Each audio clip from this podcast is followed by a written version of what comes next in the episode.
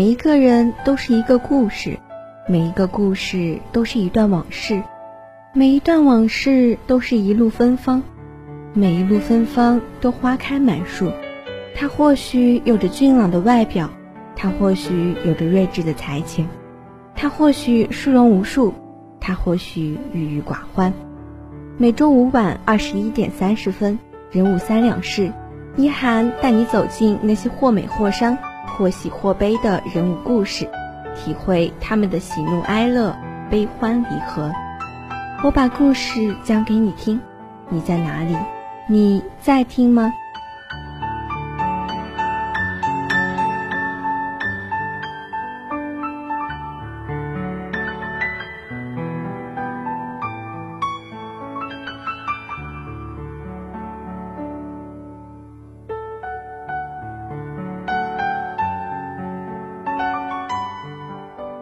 的听众朋友们，大家晚上好，现在是北京时间二十一点三十分，这里是鲁东大学校园广播电台晚安鲁大正在为您播出的人物三两事，我是一涵，感谢您的收听。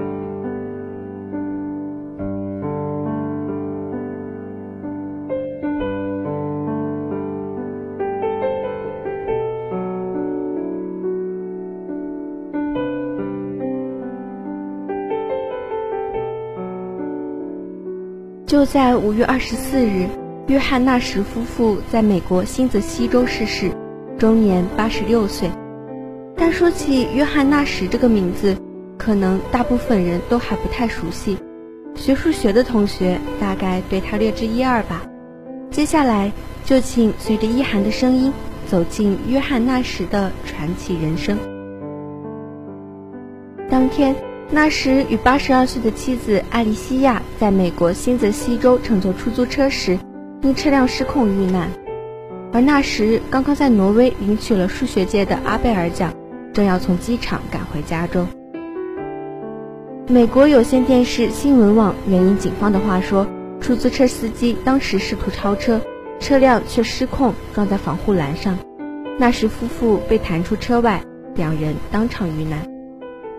纳什生于1928年，其主要职业生涯是在美国普林斯顿大学和麻省理工学院教学和研究。除了数学，纳什在博弈论方面的成就也广为人知。因对博弈论做出巨大贡献，他成为94年诺贝尔经济学奖得主之一。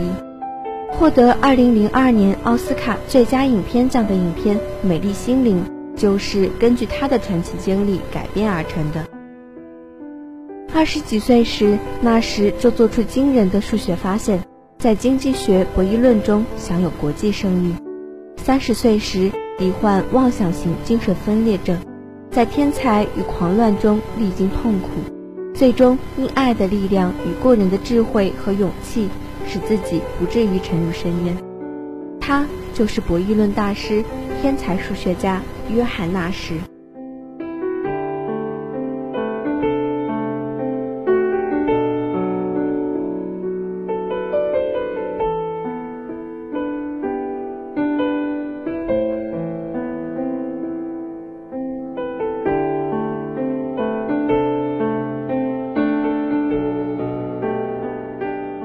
时从小就显得内向而孤僻，他生长在一个充满亲情温暖的家庭中，但比起和其他孩子结伴玩耍，他总是偏爱一个人埋头读书，或是躲在一边玩自己的玩具。小纳什虽然没有表现出神童的特质，但却是一个聪明好奇的孩子，热爱阅读和学习。那时的母亲和他关系亲密。或许是出于教师的职业天性，他对那时的教育格外关心。早在那时进入幼儿园之前，就开始亲自教育他、辅导他。而那时的父亲则喜欢和孩子们分享自己在科学技术上的兴趣，能够耐心地回答那时提出的各种自然和技术的问题，并且给了他很多科普书籍。少年时期的那时，还特别热衷做电学和化学的实验，也爱在其他孩子面前表演。那时就读于布鲁菲尔德当地的中小学，然而在学校里，那时的社交障碍、特立独行、不良的学习习惯等，时常受到老师的诟病。这些问题令那时的父亲非常忧虑，曾经想过很多办法，但是收效甚微。小学时期，那时的学习成绩并不好，被老师认为是一个学习成绩低于智力测验水平的学生。比如在数学上，那时非常规的解决方法就备受老师批评。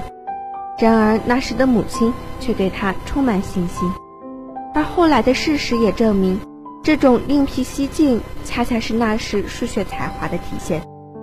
这种才华在那时小学四年级时便出现端倪，而高中阶段，他常常可以用几个简单的步骤就取代老师一黑板的推算和证明。真正让那时认识到数学之美的，恐怕要数他中学时期接触到的一本由贝尔所写的数学家战略《数学精英》了。那时成功的证明了其中提到的和费马大定律有关的一个小问题。这件事在他的自传文章中也有提及到。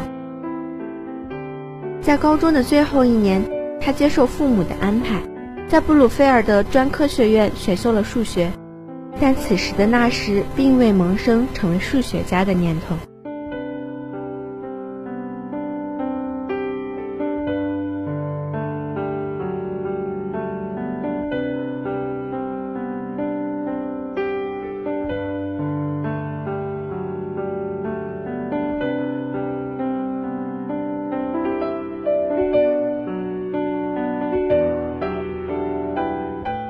一九五零年。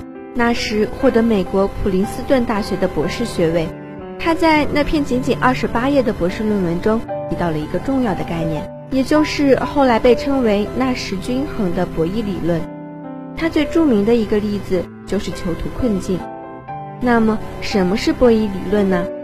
简单解释来说，就是决策圈中的个体不是横向沟通的，每个个体在猜测了决策圈里其他人的选择后。做出自己认为最优的选择，这样的决策简单组合起来就是纳什均衡。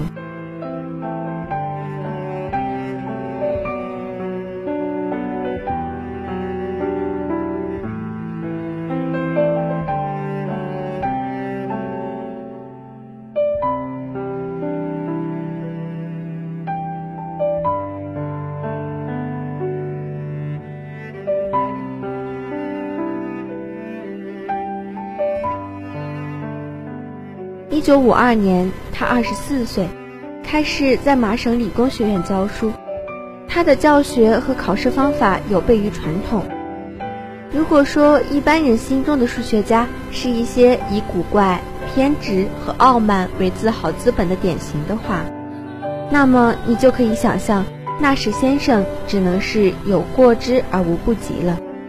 奇怪，也许并不奇怪的是，数学系占据的大楼。往往在一些校园里，虽然狭小，却是最高的，仿佛要加深人们对象牙塔的印象。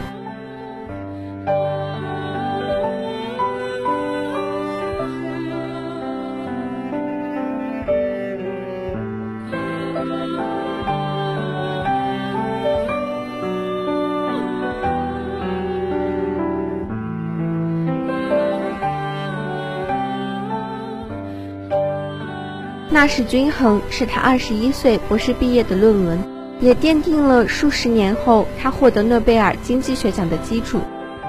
那时他被形容为就像天神一样英俊，他的才华和个人魅力吸引了一个漂亮的女生，当时麻省理工学院物理系仅有的两名女生之一艾莉西亚。一九五七年，他们结婚了。就在事业和爱情双双得意的时候，那时也因为喜欢独来独往，喜欢解决折磨人的数学问题，而被人称为孤独的天才。他不是一个善于为人处事并受大多数人欢迎的人，他有着天才们常有的骄傲和以自我为中心的毛病。他的同辈人基本认为他是不可理喻的，他们说他孤僻、傲慢、无情，像幽灵一般。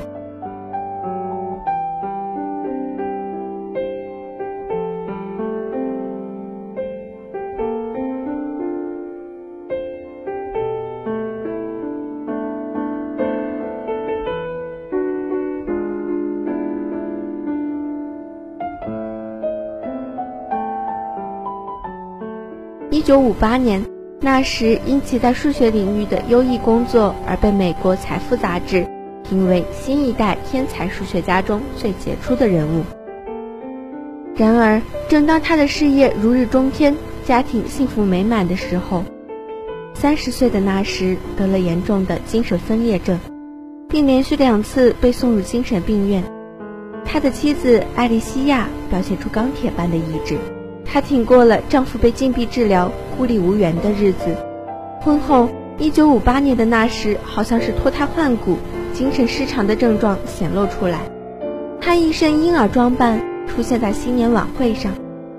两周之后，他拿着一份《纽约时报》，垂头丧气地走进麻省理工学院一间坐满教授的办公室里，对人们宣称，他正通过手里的报纸收到一些信息，要么是来自宇宙里的神秘力量，要么来自某些外国政府，而只有他能够解读外星人的密码。当一个人问他为何那么肯定是来自外星人的信息，他说。有关超自然体的感悟，就如同数学中的灵思，是没有理由和先兆的。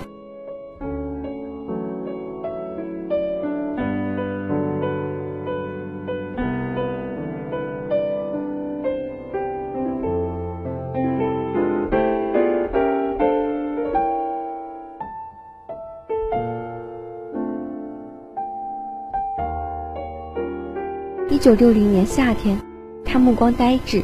蓬头垢面，长发披肩，胡子犹如丛生的杂草，在普林斯顿的街头上光着脚丫子晃晃悠悠，人们见了他都尽量躲避着。一九六二年，当时他被认为是理所当然的福布斯奖数学领域里的诺贝尔奖获得者时，他的精神状况又使他失之交臂了。就这样，他几乎被学术界遗忘了。到八十年代。有几项荣誉性奖都几乎要授予他了，最终都因为他的病状而放弃。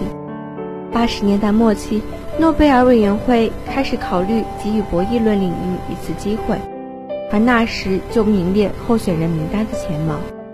最后，因为对博弈论的怀疑和对那时健康状况的担忧，而没有实现。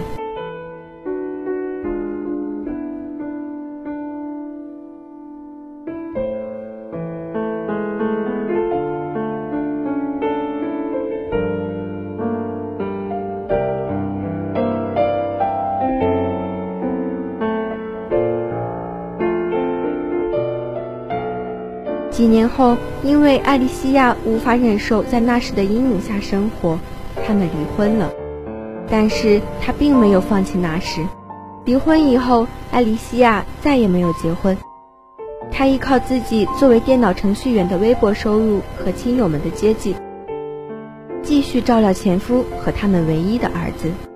她坚持那时应该留在普林斯顿，因为如果一个人行为古怪，在别的地方会被当作疯子，而在普林斯顿这个广纳天才的地方，人们会充满信心地想，他可能是一个天才。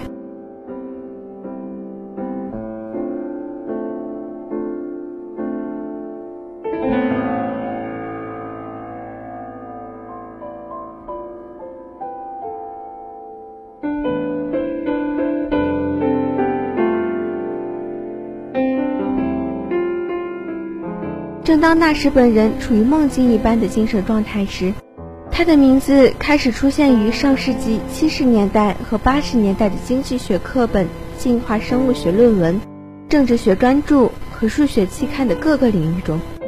他的名字已经成为经济学或数学的一个名词，如纳什均衡、纳什谈判解、纳什程序、德乔治纳什结果、纳什嵌入和纳什破裂等。那时的博弈理论越来越有影响力，但他本人却默默无闻。大部分曾经运用过他理论的年轻数学家和经济学家，都根据他的论文发表日期，想当然的以为他已经去世了。即使一些人知道那时还活着，但由于他特殊的病症和状态，他们也把那时当成了一个行将就木的废人。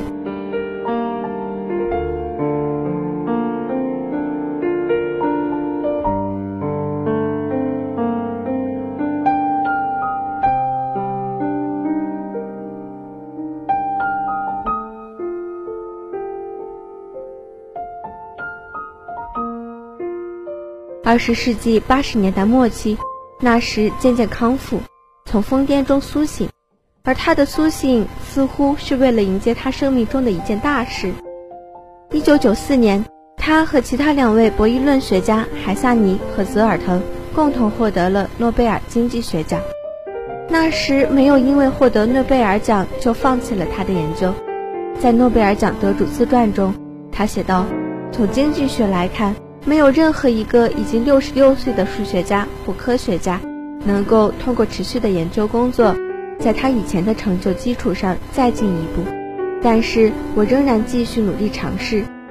由于出现了长达二十五年部分不真实的思维，相当于提供了某种假期。”我的情况可能并不符合常规。我希望通过至一九九七年的研究成果或以后出现的任何新鲜想法，取得一些有价值的成果。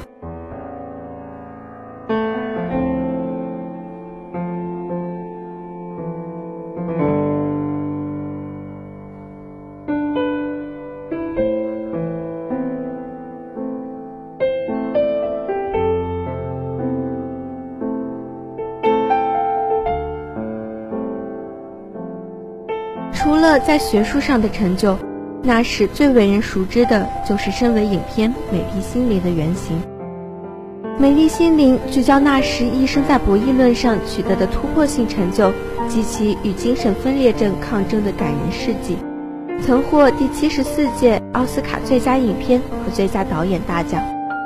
得知纳什去世后，在影片中饰演纳什的罗素克罗第一时间发表悼念，说。约翰和艾丽西亚是一对杰出的组合，他们美丽的不只是头脑，更是心灵。那时接受新华社记者采访时曾表示，《美丽心灵》是一部制作的非常好的电影，而且取得了很高的艺术成就。我看了好几遍，不过每次看的时候，我心里并不好受。但是我还是认为这部电影有助于人们理解和尊重患有精神疾病的人。另外，这部电影没有反映我三十岁以前的生活，也没有反映我后半生的生活。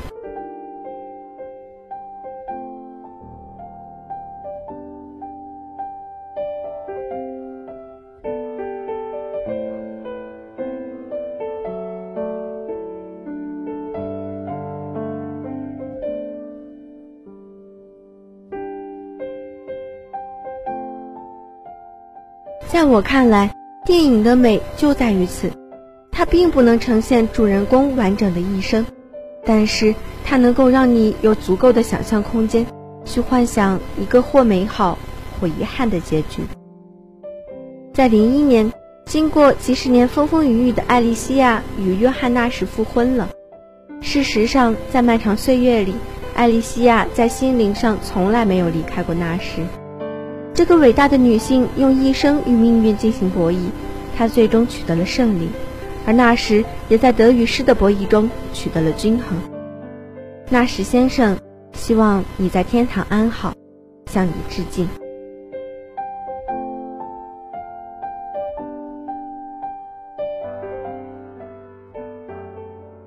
节目的最后送上一首歌，是由网友红烧所点的《不再联系》。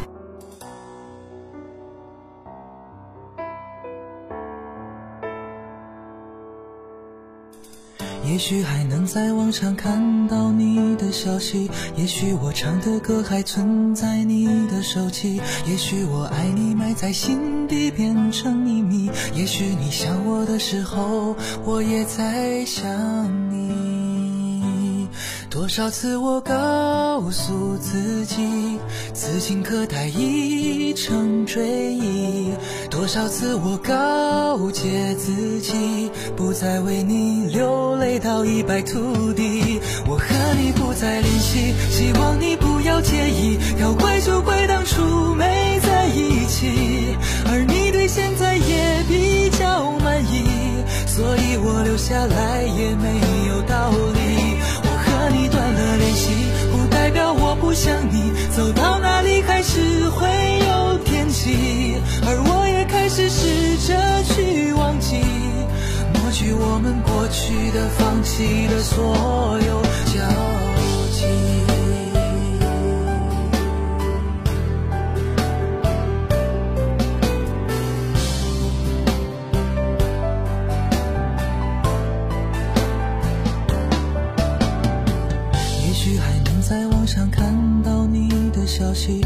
许我唱的歌还存在你的手机，也许我爱你埋在心底变成秘密，也许你想我的时候，我也在想你。多少次我告诉自己，此情可待已成追忆；多少次我告诫自己，不再为你流泪到一败涂地。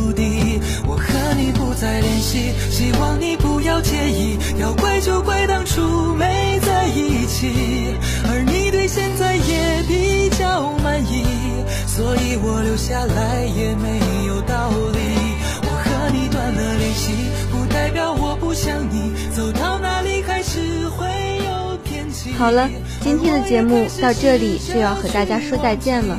如果你想点歌送祝福，或是对我们的节目有什么好的意见或建议，欢迎加入我们的 QQ 群一五二一零八四四六一五二一零八四四六。同样的，如果你想收听电台的其他节目，可以关注我们的新浪微博“人人主页”、“土豆主页”和“用心传递好声音”百度贴吧，以及微信公众号“悦享调频”，也可以下载 App。蜻蜓 FM 收听电台节目，晚安鲁大，期待你的耳朵，今夜好梦，晚安。